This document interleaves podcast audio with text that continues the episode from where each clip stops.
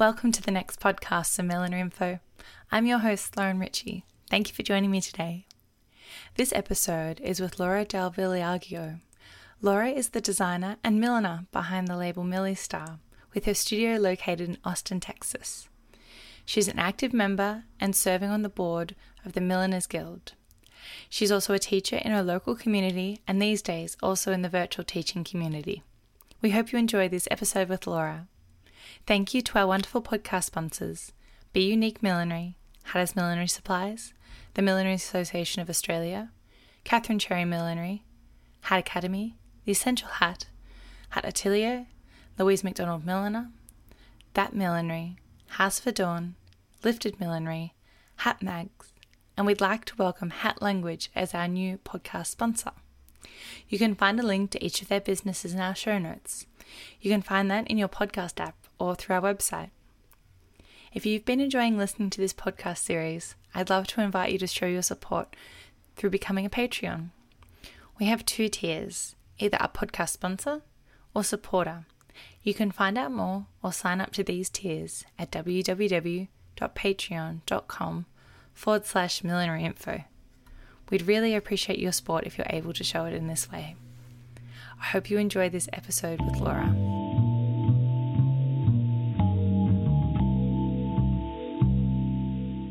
Thank you so much, Laura, for joining me today on the Millinery Info podcast. It's wonderful to have you with us. Um, I'd love to start with how did you first get involved with millinery? Um, it's it's been a long journey, but I would say that um, it it began with a love uh, for vintage clothing. So I started collecting and wearing hats when I was like 12 or 13 years old. Um, I started hitting the thrift stores and shopping secondhand. And of course, some of the best things I was finding happened to be vintage. And um, I wear a very small size, so I could fit into those little 1920s cloches and little 30s kind of Garbo fedoras and, and started building up quite the hat collection and wore them almost daily, even as like a student in high school. So it started there with, you know, just collecting and wearing hats. And then in the oh, like 1997, I went off to New York to graduate school specifically for a program basically in fashion history. It was museum studies for costume and textiles. It was a master's program. And in doing all my research for programs, I discovered that the Fashion Institute of Technology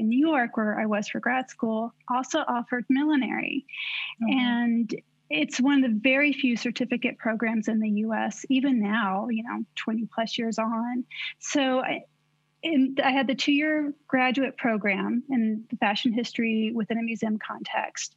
And the millinery program was two years. So I got special permission um, to take both at once. Oh, so the millinery was an elective. It was just because I loved hats and I was curious about how they were made. And I just, I knew it was an opportunity I didn't want to miss out on. So I did a lot of research and prep work for the museum stuff and, and made hats. um, and I got hooked, um, absolutely. And I never really um, intended to, you know, I wasn't doing it thinking I'm going to be a milliner one day. I remember we had to write like a, um, oh, well, it's like a short couple sentence professional statement as we were finishing up the certificate in millinery. I was like, I don't think I'm really going to do this, but it might be fun to do some historical millinery for film or theater sometime. I thought I would kind of combine the two that way, maybe. But um, I really, at that time, was still set on finding a curatorial position, um, which never materialized um, for a lot of reasons. Um, and I kept making hats. I was able to get kind of the core components of my millinery studio in 1999 as I finished school and moved from New York to San Francisco.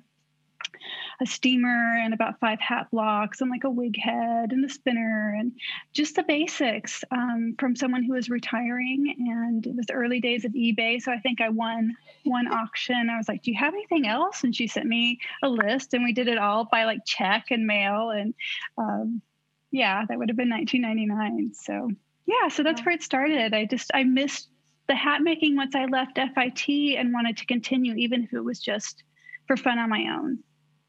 So, yeah, and did you go on? Um, did you had you worked for anyone during that time when you were studying, or it was solely um, learning was within the course? Um, the learning was specifically within the course. Um, I took it's um, it may have changed now. Um, the program, of course, is still there. At the time, it was. Uh, four semesters, four courses, and then a, an exam at the end, a competency exam. Three of my four classes were with Janet Linville, who still teaches there. And um, she was an amazing instructor. She's um, very strict and very precise. And if you were like a millimeter off in your pattern drafting, it was a red mark and points off. Um, but I, I learned really well thanks to um, how strict Janet is and how, how wonderful a milliner she is within the theatrical world and as an instructor. So I consider, you know, the, the two years at FIT to have been a really good foundation. And then after that, I just kept making and my mom had taught me how to sew and do handwork like embroidery. So i was always you know comfortable with the needle and uh, strong you know just always interested in fashion. My um, undergrad was a dual major between history and apparel design. So i had that background. And yeah just making the hats because i was in san francisco for a couple years and then moved to Austin, Texas, which, you know, certainly not in 2001, was not any kind of fashion center whatsoever. Um, not a lot of hats except for cowboy hats, um, which I don't make. Uh, it's just not my thing. Uh, and so I felt really isolated, and I just made hats and sort of carved out a niche market. I used to do a lot of bridal work. Um, and then I started to see things really shift in the US market um, like 2010, 2011, 2012. Um, 2011, I believe, was the royal wedding with Will and Kate. I think every customer for like the next two years wanted to talk about, you know, Duchess Kate and her fascinators. Um, but it made a huge difference in the American market. It was finally on the radar, and I didn't get a weird sort of blank look when I said I'm a milliner. More people kind of knew what that was. And then in uh, 2012, I took the plunge and, and went full time. I gave up my last theater job. I was doing some costume design work and have done millinery full time since then. So it was a good decision. And what type of work are you working um, solely with one on one clients, or do you have retailers that you stock to? How do you structure that? It has changed a lot over the years. Um, right now, I don't have any stockists that I'm working with because, you know, even though the lockdown hasn't been strict here, I mean, things are really open in Texas. It's quite strange. Um, people just aren't out shopping. So I'm really glad I already had my online presence established. Um, and I do typically do a mix of custom orders and then things that I make, um, like a small collections that I'll do, or just things I get inspired to make, and then it resonates with someone and they buy it, which is great. Um, and I really need that creative balance um, in the years where I've been slamming busy with custom orders, you know, for the Kentucky Derby and racing season here, spring weddings. I get a little burnt out because when you're working for a client, you know, you're working as a designer, it's to go with the dress to to flatter their face shape and hair color and and their style. And i always find i'm itching to just you know play and make something that makes me happy something i would wear or you know you know. So i find i i need that balance and uh one of the positives of this the slower season in 2020, you know, with the cancellation or postponement of all the races and weddings, and um, was that I have had more time um, and had you know enough custom orders and sales through my website to keep me busy, which has been a blessing to have that daily well work. Done. That's a lot yeah. of work to establish that, but then for it to be um, also returning for you and keeping that flow of income coming through is really important. Well done. Yeah, it um, it's it's always been. I've always had to when I um, registered my my DBA, which is my doing business as, like tax paperwork and all that official stuff. Um, shortly thereafter, I was a single mom with a three year old, and you know, I did alterations. I worked part time at a vintage store owned by a friend and tried to make and sell as many hats as I could um, because it literally meant, you know, paying the rent and having grocery money. So, you know, I've always built my business to to turn to profit. Um, so there's always that pressure, like who is going to buy this hat? and when who someone, customer? yeah, when that customer comes to you, um, you have stock. So when someone's looking for maybe a custom piece, are they picking um, from stock you already have and you're adapting, or do some a lot of them walk in with a kind of a uh, an idea of this is exactly what I want and you're making from their concept, or how does that process work between you and your customer? It's definitely a collaborative process. Um, I've never kept a ton of inventory on hand because I feel like hats are so individual.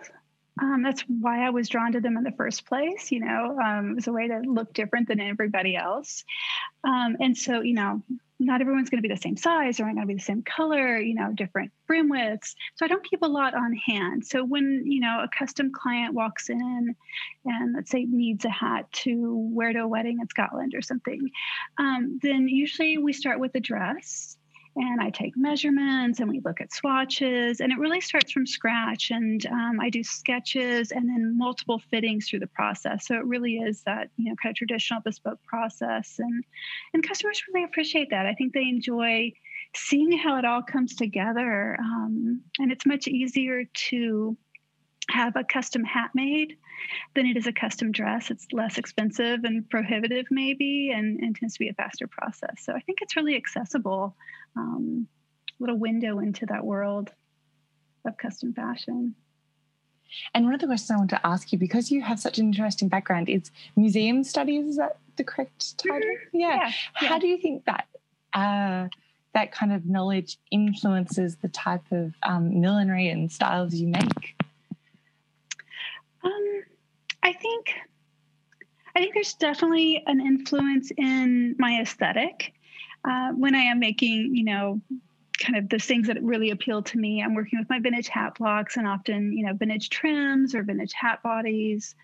Um, I like a simplicity and elegance in my designs. I'm, I'm not one to over trim.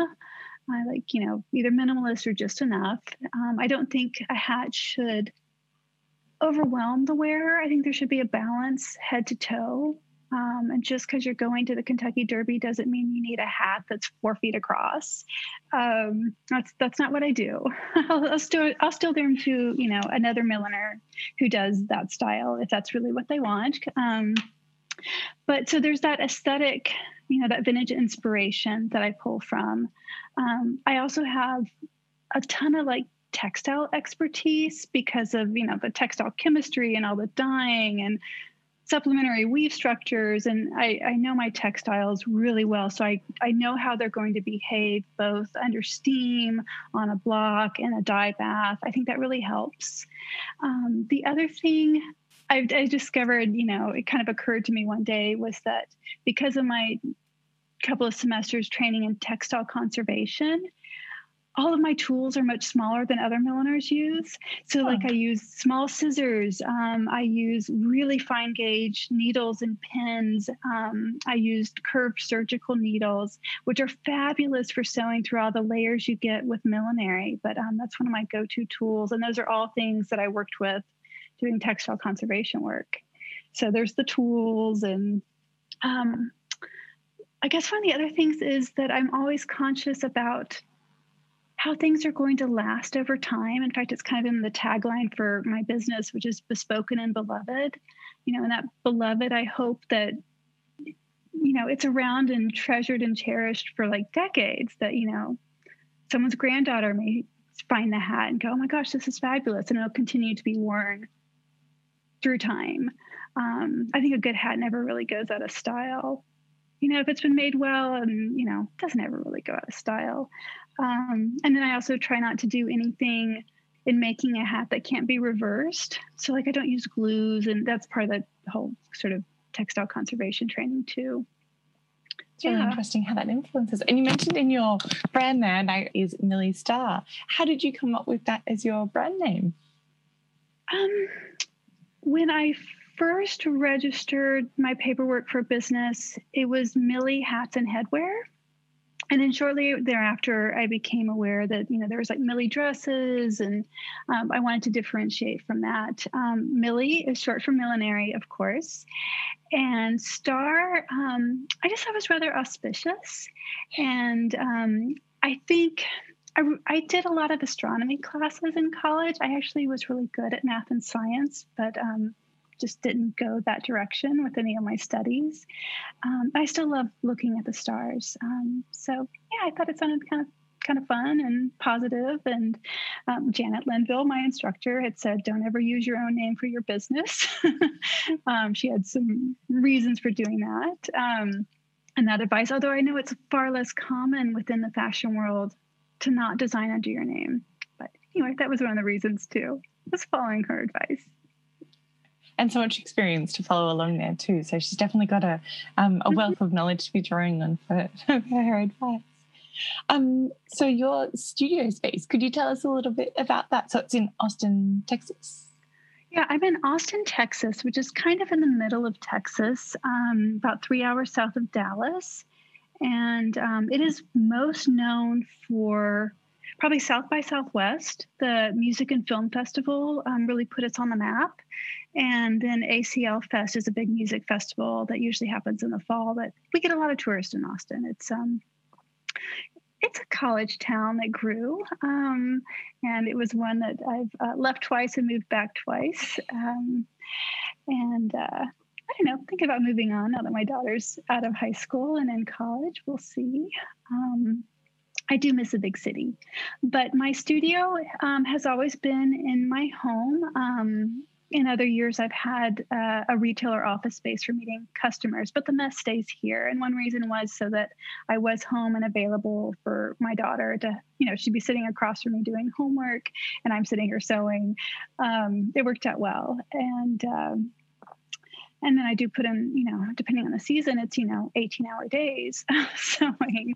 So um, I really did need to be at home, but I have about a 300 square foot space. Um, I think my favorite things are probably I've got really good lighting, which has gotten more important as I've gotten older and my eyes have gotten older. and um, I have this wonderful six foot by eight foot uh, table. It's a production table from an old sewing factory. So it's a great height and sturdy, and um, I can spread out the mess all over that. and then the rest of it's pretty organized. Um, you know, shelvings with blocks and I like to keep all my ribbons and trims in like clear plastic bins so I can see. I tend to design by color just to kind of start narrowing it down immediately or the, the decision making can be really tough. And then I've got um, a sinamay closet. I've got a wonderful little closet under the stairs that I keep uh, sinamay and straw cloth and buntals, things that are more prone to light fading in the closet so they're in the dark most of the time. And then a whole other space that is shipping and photography and um, all that extra stuff inventory. Yeah. But i'm lucky i do have the space at home to spread out and, and work. And i did teach um, group classes here in my studio at home with um, up to four or five students um, around my big table. Yeah i miss that is that something you're going to hopefully, will hopefully be able to do again soon? Are you looking forward to will you be teaching again? I I am. I really am. I miss my students. I have ones that have been, you know, taking classes with me for years. Um, I've taught for it's over a decade. It may be going on 12 years now. Um, and I teach private classes. I've had people come in to Austin from as far away as like Brazil, um, a lot of Canadian. Oh, wow. Mexico, all over the US to take classes, either, you know, a few like really focus days or a full week, and then group classes. And um, even though I've done some teaching on Zoom, uh, as many of us are, um, I really miss that energy of, of people gathering in a room and doing something creative and that chatter around a table as, as women So Um, I miss that. Um, it's just not the same when everyone's on the screen. It's it's great. The accessibility is amazing. You know, I can I have had students log in from, you know, Nigeria. I've logged into classes in London or Australia. I mean, that's fabulous, but I do miss the in person. Absolutely. And um, I know we're in I was going to say exceptional circumstances, unusual times, but um, what does a day or a week in your business look like for you? Um, lately, I've been trying to wake up early so the house is still quiet because one of the big changes is I went from basically working at home by myself and everybody else is off at school and work and it was quiet for at least 12 hours a day to everyone being here which is different. So i've been trying to wake up really early so i've got a couple of quiet hours to get my coffee check my email check social media and um, and then dive into whatever orders i need to be working on that day um, i do tend to sort of compartmentalize my workflow so that I'll have a day that's all blocking. So the steamer's hot all day and I do all my blocking and then they'll dry overnight and then I'll start doing wiring and work on that. And then everything kind of goes through to the trimming stage. Um, what that means is often I've got a lot of hats um, sitting on the blocks waiting to be finished because um, the blocking is absolutely my favorite thing to do. And um, so, you know, it might not always be the most efficient than, you know, a milliner who blocks and finishes start to finish without any other distractions around them. But um, I also read books the same way. I've got three going right now. so um, yeah, I like to jump around with my projects. Absolutely. Um, and what's some of the uh, what's one of your favorite projects that you've been working on recently? Um, I just started a really fun commission that I can't share much about yet, but I'll definitely, um, it'll be fun. It's inspired by a 60s film, um, a special commission. Um, so uh, let's see. I've always enjoyed working with my Derby customers, and um, many of them, you know, go year after year. And so, you know, I've made their hats for every year for the past decade. And you just get to know people really well. And I enjoy being part of their stories because when you're doing special occasion millinery um, for the races or weddings it's it's something special in their world and they're really planning for it and the hat's part of those memories like i'm really aware that clothing has sentimental value like we'll associate a dress that we wore to this party where something special happened or you know clothing has those memories and sentimentality to it so i really enjoy being part of their stories.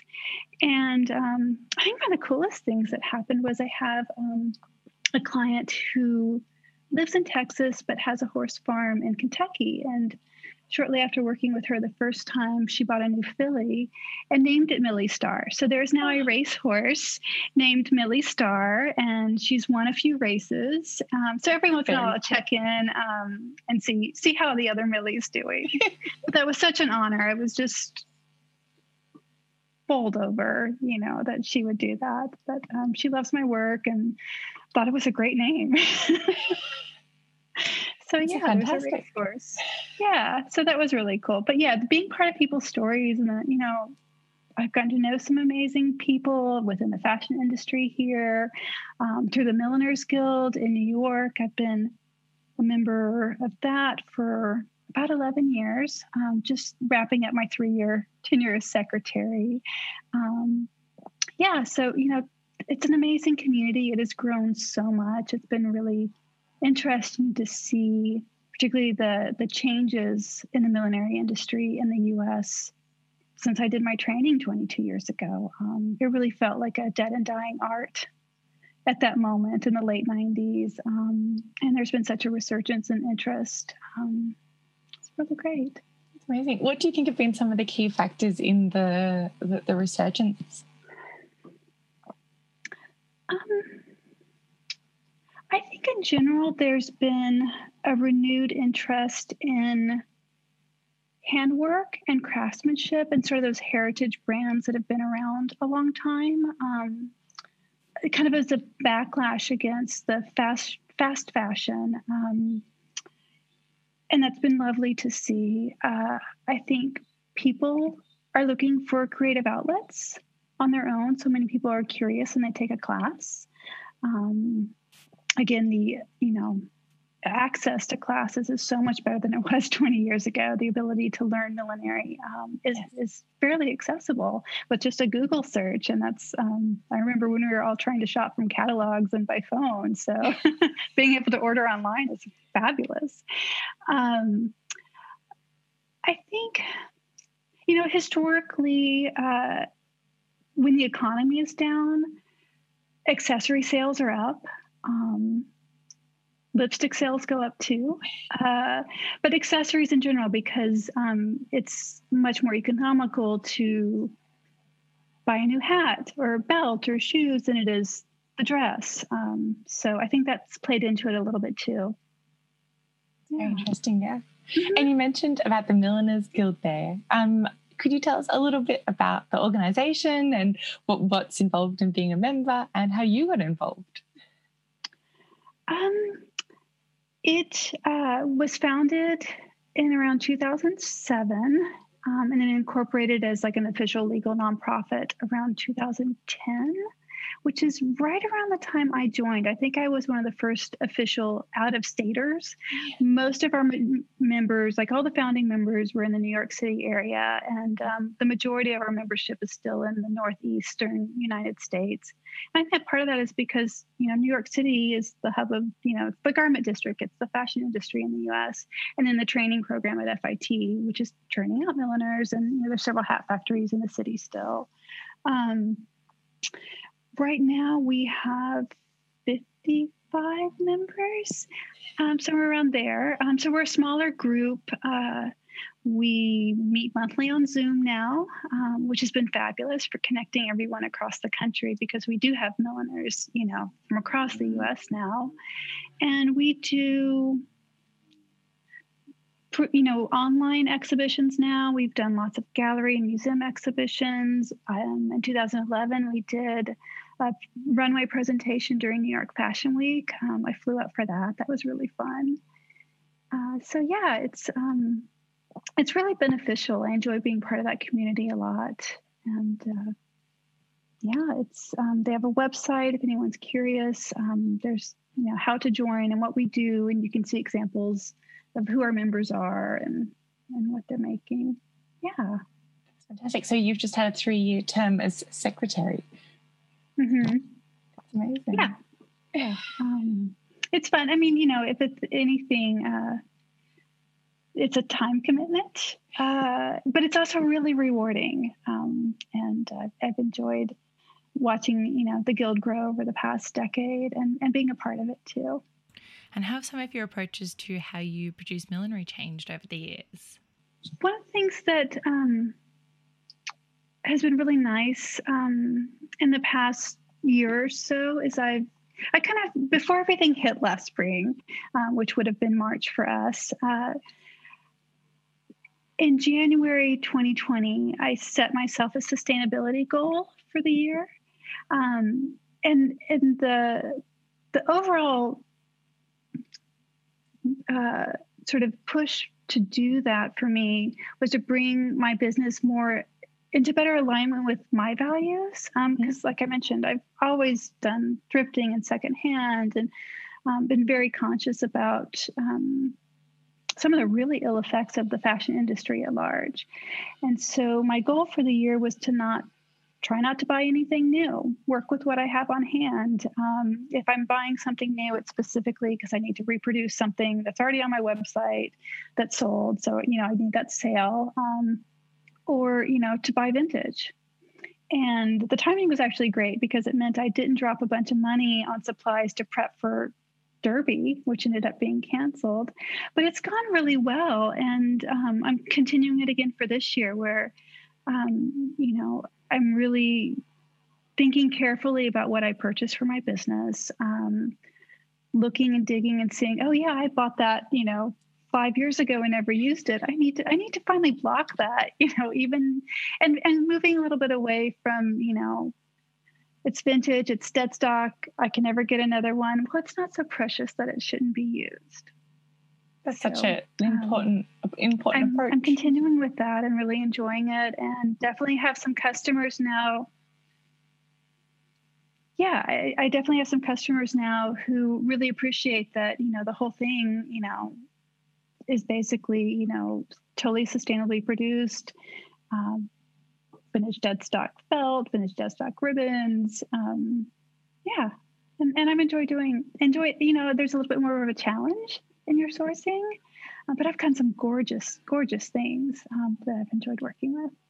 So interesting. And how do you communicate that to your customers? Is it on your website, or you have uh, you communicate like you have a conversation with them? It's um, a little of both. Yeah, I usually you know list it on my website, and um, yeah, for a while I was trying to always do things where I could at least make a few of them, you know, to kind of offset the cost of you know a photo shoot with a model and makeup artist and hair and the photographer and um, if you're on, if it's a one of a kind and you know it's cost you 150 bucks just to photograph it you've got to somehow build that into your overall cost.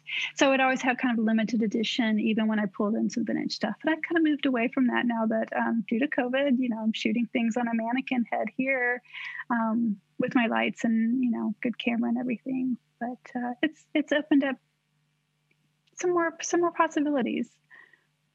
Absolutely. And although i do really miss working with my team I've had the um, same really wonderful uh, team to help me do photographs for about 10 years. Um, and the only, the only, thing that's ever changed is the models. Um, and I had one model I worked with for about seven years. So it's fantastic. I've been really lucky that way. How often would you sh- shoot, um, do a photography shoot? About three times a year. Not a lot. It's a lot of work it is so much work. Three times a year is, is a quite quite a big number. Um, and do you do it uh, treat it as a like a, a seasonal collection, or you'll just mm-hmm. um, photograph pieces that you have on hand? How does how do you decide what's going to be what's going to be? Usually shot? a seasonal collection. Um, yeah, the newest stuff. Yeah. I was going to ask you about your block collection what does that look like? How many don't know? No, maybe you don't tell me a number. That's all right. How, what what kind of pieces um, do you use most frequently? What are some of your favorites, and where where did, where did how did they come to you? I imagine I've got somewhere probably around 200 blocks. Um, I've got you know at least a dozen, you know, balsa utility blocks, like studio blocks, um, and all the sizes. Those are kind of like the workhorse in my studio. Plus, when teaching, you need all the sizes. Um, and then, you know, there's always the basic, you know, cartwheel brims and dome crowns you need. But my favorites are my puzzle blocks. And I've really built up quite the collection of vintage puzzle blocks. Um, I just think they make the most wonderful intriguing shapes and are easy to block. You don't have a big brim you've got to wire and deal with. Usually they're pretty small and um, often that raw edge tucks under. And so they're fairly fast to make too. So um, I've got quite a few now. And uh, I think my other favorite category is probably saucer hats. Um, I think they're just fun and photograph so well, and they're have been a continual, you know, good seller for me for probably about seven or eight years. So I get a lot of use out of my saucer blocks too. And I find a lot of them online, you know, eBay, Etsy. Um, I've been doing millinery long enough that my name is known. And so occasionally I'll also get just an email um, saying, so and so is retiring. They've got blocks. Do you want them? Or I'm calling my collection. Do you, do you want first dibs? I'm like, yes, please. always. Um, yeah, there, you can never have too many blocks. There's always, yeah, I think there's really a thing called hat block envy uh, that many, many milliners suffer from, right? Absolutely, we do. yeah, so I love the vintage ones. It also, you know, blocks are kind of like our pattern library as milliners. And so with vintage blocks, I know that that style or shape is unique to me and what I'm making. Um, and then I've also started doing more custom send off sketches. Um, and for that, I usually work with um, either Guy Morse or um, Daryl at Hat Blocks Australia. I've got a lot of blocks from from both of them who do good work. Mm-hmm. Lovely. Yeah, slowly but surely. I really started out with those five, and um, you know, was most definitely on on quite the budget with my business, and you know, I started very small and only custom. And so, you know, I'd get my deposit, it would cover the supplies that I needed.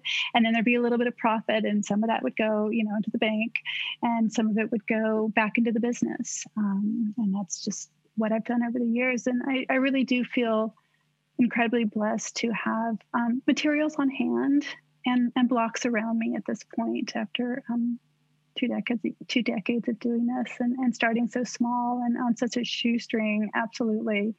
Um, yeah it's, it's nice to have a drawer of, of, felt hat bodies. It really is. Um, and I'm, I'm quite aware of that that um, i'm really lucky. And i know that i'm lucky to be able to spend every day you know working in a studio with my hands.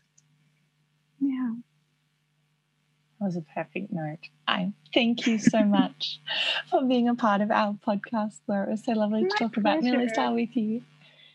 Yeah, my pleasure, Lauren. Thank you so much for inviting me.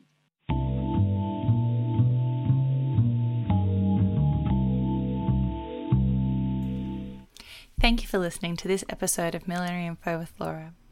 I'd like to thank our Patreon podcast sponsors Hat Language, Be Unique Millinery, Hatters Millinery Supplies, the Millinery Association of Australia, Catherine Cherry Millinery, Hat Academy, The Essential Hat, Hat Atelier, Louise McDonald Milliner, That Millinery, House of Adorn, Lifted Millinery, and Hat Mags. You can find a link to each of these businesses in our show notes. You can do that through your podcast app or through our website. We're really appreciative of their support of this podcast series, and we invite you to check out these amazing businesses. You or your business could show your support of Millinery Info by becoming a Patreon. There are two tiers. You could choose to be a podcast sponsor, which means your business or event is mentioned in our podcast, a link included on the Millinery Info website, and in the monthly newsletter. This starts from just $15 per month. The other option is the supporter tier. This is from just $5. It's for those who would like to more quietly show their support so we can keep producing the content you see and hear on Millinery Info. If you have any questions about becoming a Patreon, I'd love to hear from you. Otherwise, visit www.patreon.com forward slash millinery info to sign up. Thank you for joining me today. I'm your host, Lauren Ritchie, and I look forward to talking hats with you again soon.